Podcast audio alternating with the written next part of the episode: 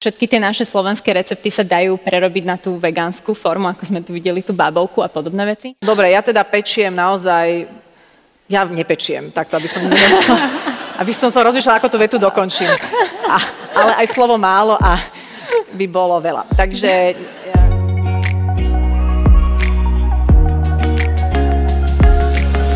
Milí kamaráti, vítame vás pri počúvaní nášho podcastu. Vďaka nemu si pospomíname na najzaujímavejšie osobnosti, ktoré sme v posledných rokoch hostili v trochu inak. Či ste v aute, v električke, na prechádzke s obsom alebo len tak doma na gauči, veríme, že vám s nami bude príjemne. Začína sa ďalšia časť špeciálneho podcastu Trochu inak. Vegánstvo je rozhodne jedna z vecí, ktorou môže človek prispieť k zníženiu emisí v ovzduší a obmedzeniu násilia na zvieratách. Zároveň nás vegánstvo vedie k otázkam, ako nie je to len hipsterský trend, alebo je to vôbec zdravé. Domnievam sa, že pre každého je zdravé to, čo rezonuje s jeho podstatou. Krehká a živé bytosti si vážiaca vegánka Nikoleta Kováčová, známa aj ako surová cerka, žije vegánstvom svoju osobnú zdravú autenticitu.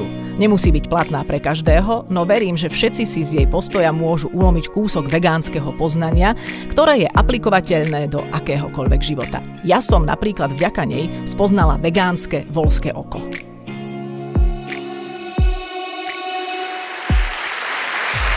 Dobrý večer. Dobrý Ahoj, večer. Čau. Ahoj. Čau. Ináč má veľmi silný stisk, takže Mám. máš silu, dobre papáš. Nech sa páči, sadni Ďakujem. si. Takže ty ako, ako vegánka, teda predpokladajme, že vzbudzuješ e, s týmto tvojim životným štýlom možno aj nejaké kontroverzné pohľady, tak s čím sa tak najčastejšie stretávaš?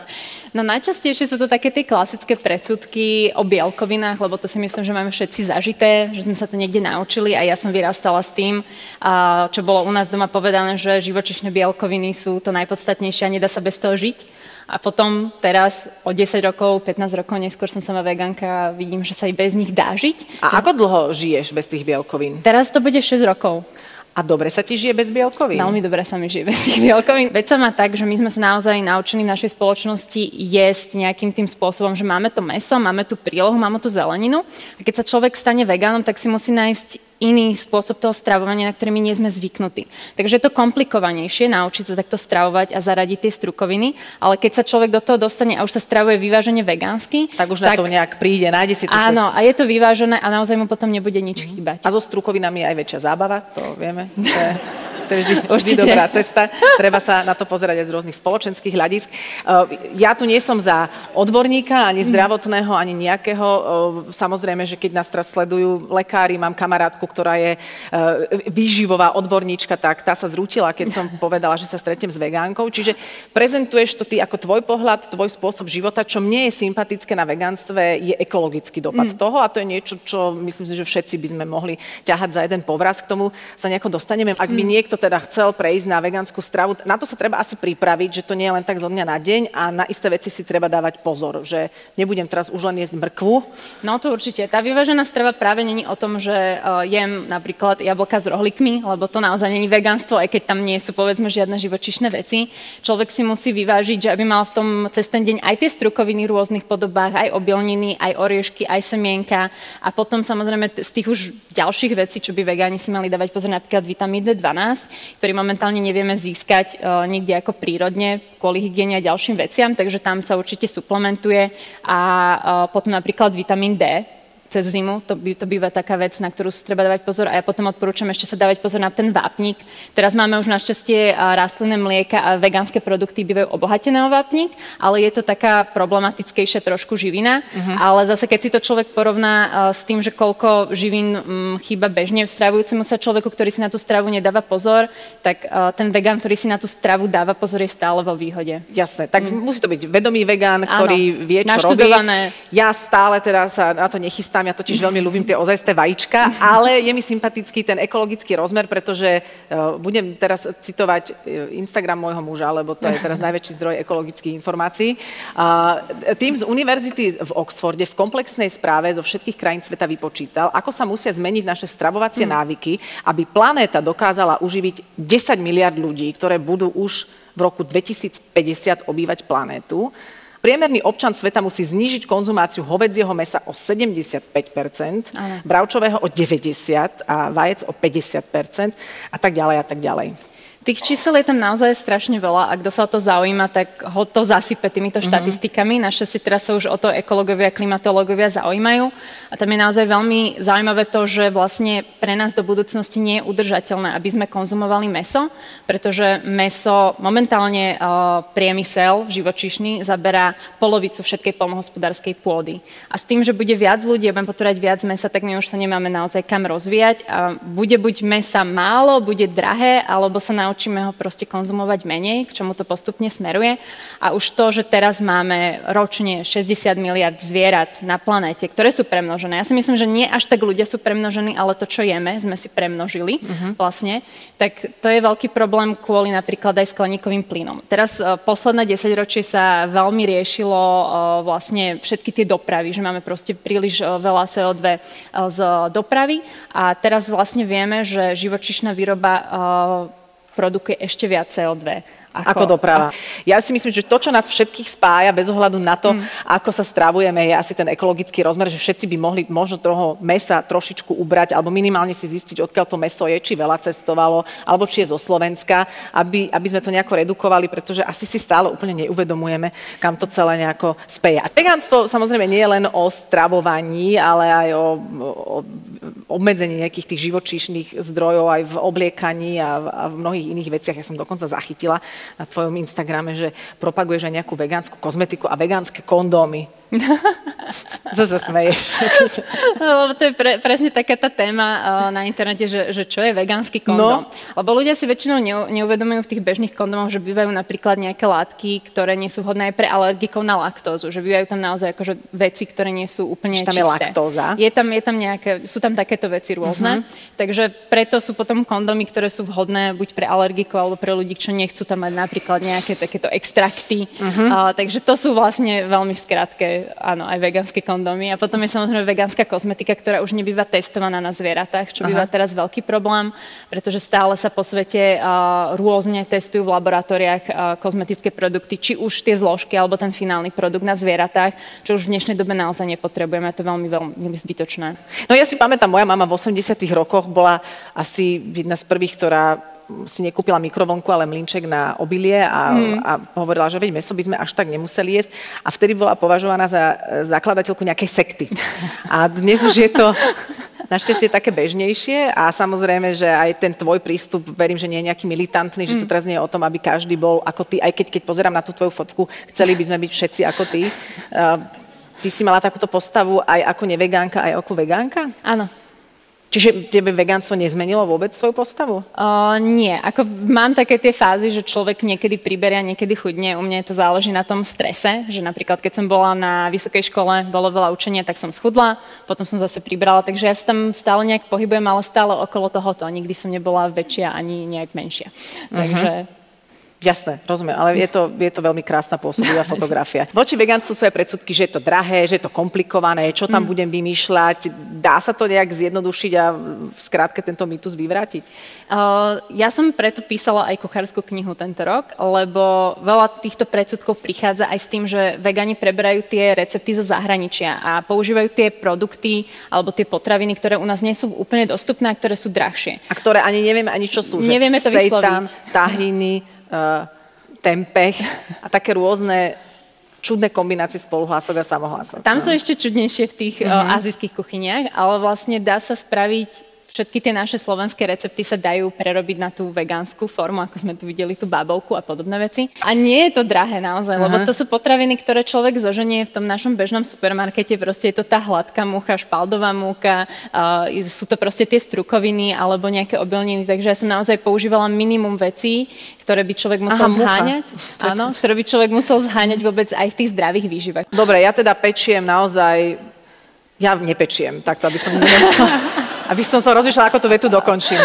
A, ale aj slovo málo a by bolo veľa. Takže ja nepečiem, ale je mi jasné, že napríklad aj tá bábovka alebo tie šišky by mali nejak držať pokope mm-hmm. a keď tam nedáš vajíčko, tak čo tam dáš? Nič.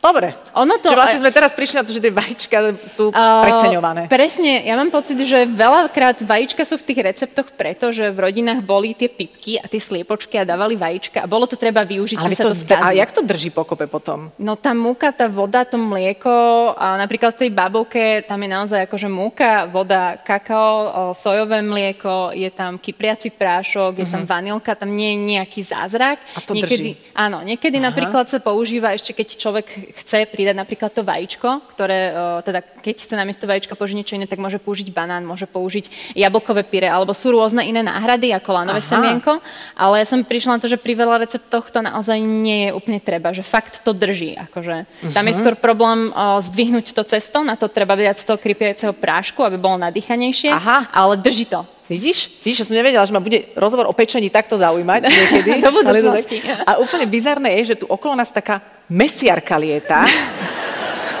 Kým sa rozprávame o vegánskej strave, vieš, že ten proteín si nájde tú cestu, tú múku samozrejme s láskou príjmame v našom rozhovore. Nezabijeme.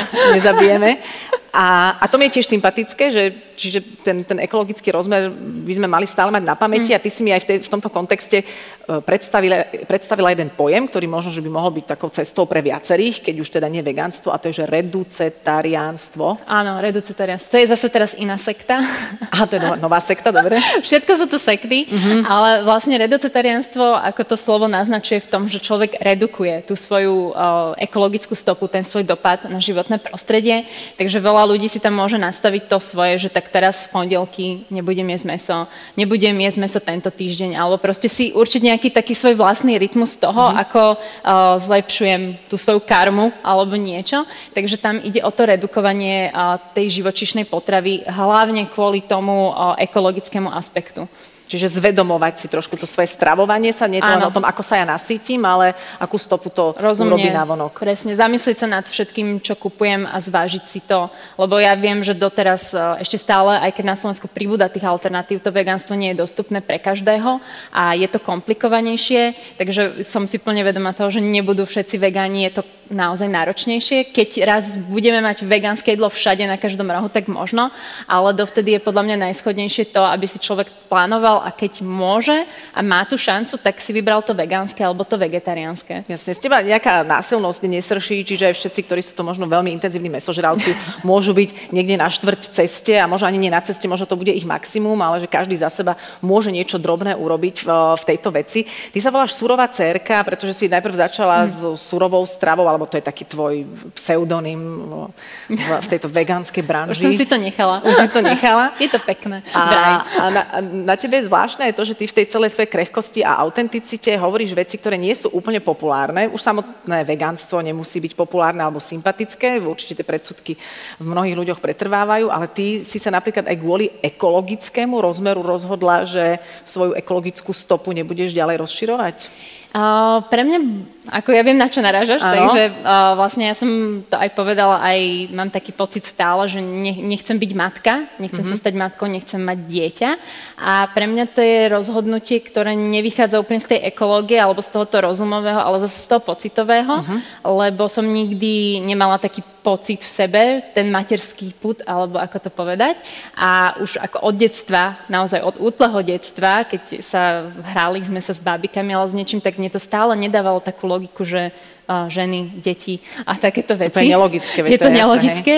A vlastne tak toto nejak uh, pretrvalo v tom, že stále nechcem mať deti, aj keď to není kvôli tej ekológie, je to vlastne kvôli tomu, že sa na to nejak mm-hmm. necítim a teraz aj viem, že je to tá otázka tej budúcnosti, že viem, že veľa matiek sa teraz uh, tak rozmýšľa nad tým, že tak budem mať tie deti a v akom svete budú žiť. Lebo teraz už vieme, že tá budúca generácia toto bude mať naozaj po nás ťažké a bude možno bojovať o to, aby prežila, aby mala akokoľvek uh-huh. stravu, aby mala vôbec pitnú vodu.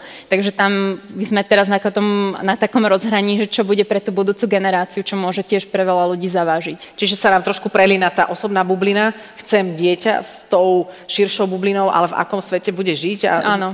Asi prvýkrát sa nachádzame v tom bode, kde, kde už asi len ten osobný záujem mm, možno nie je až tak dostačujúci brať do úvahy, ale to je tiež každého vec. Pre mňa je len odvážne, že to hovoríš, lebo to je veľmi uh, nepopulárne hovoriť slobodne a otvorene takéto veci, keď ich tak cítiš, pretože mm, je tu je. tak silný vzorec, že takto si sa zbláznila a to je v podstate jediný zmysel života a podobne. Pre ženu určite. Áno, čiže je fajn, že možno si aspoň takým vlajkonosičom pre ženy, ktoré to podobne cítia a boja sa to povedať, lebo by boli e, odsúdené spoločnosťou. Ja ti ešte aj z ekologickej stránky dám v tomto podporu, keď tu bol pán Pecho, klimatológ minule, myslím si, že niekedy v júni, tak nám ukazoval takú tabuľku, že čo sú najlepšie kroky na to, aby sme znížili ekologickú stopu. Mm. A úplne ten najvyšší stĺpec bol, že mať o jedno dieťa menej, čo som nepochopila, že keď už niekto má tri deti, že teraz uh, ktoré si vyberie, uh, a vystreli ho do vesmíru. Ej. Na Mars. Na Mars, Na lebo inak som si to nevedela úplne predstaviť. Takže ty tento stĺpec tým pádom úplne splňaš a vlastne možno, že ti to tak nejak zapadá aj do toho celého tvojho vegánskeho zmýšľania. Ja to beriem ako takú moju ďalšiu inú službu v spoločnosti, aj keď to možno veľa ľudí nechápe, tak ono je fakt dobre mať v spoločnosti rôznych ľudí uh-huh. a aj to, že niekto nemá to dieťa, znamená, že sa venuje iným veciam ktoré sú potom prínosné pre tú ostatnú spoločnosť, možno aj pre tie deti. Lebo veľa ľudí, ktorí napríklad nemajú deti, sa venujú práci uh, s deťmi bezdomova, alebo sa venujú iným veciam, na ktoré už tí rodičia nemajú čas. Ty máš viac priestoru. Áno, na, na iné veci, než ktoré tí, sú ktorí už tie deti majú. A Hej, tak, jasne. nevnímam to určite sebecky, skôr naopak, že človek môže iným spôsobom pridať tej spoločnosti niečo naviac. A dokonca viacerým ľuďom ako Áno, jednému, ako dvom. jednému. Každý to cíti inak, ale pre mňa je veľmi obohacujúce, že o tom hovoríš a že teda možno verím, že rozširuješ obzory ľuďom, ktorí e, ak už máte deti, to reducetariánstvo nemusíte na ne aplikovať, nechajte si všetky, ale možno, že na to meso a na nejaké iné stravovacie návyky áno a prípadne by vám teda mohlo byť inšpiráciou práve tá knižka, ktorá e, už vyšla teraz nedávno, Slovegan sa volá. Slovegan sa volá. Sme inšpirovaní, uvidíme, čo si kto z toho všetkého vezme, čo si nám dnes povedala. Nikoleta Kováčová alias Surová cerka. Ďakujem. Ďakujem. Ďakujem veľmi pekne. Tak čo poviete, stálo to za to? Dúfame, že áno. Tieto podcasty vznikli aj vďaka podpore našich partnerov, spoločnostiam Wood and Company Real Estate a potraviny Jeme. Ďalšie diely nájdete na našom webe www.trochuinak.com alebo vo vašich obľúbených podcastových aplikáciách. Verím, že sa vám budú páčiť. Vaša Adela.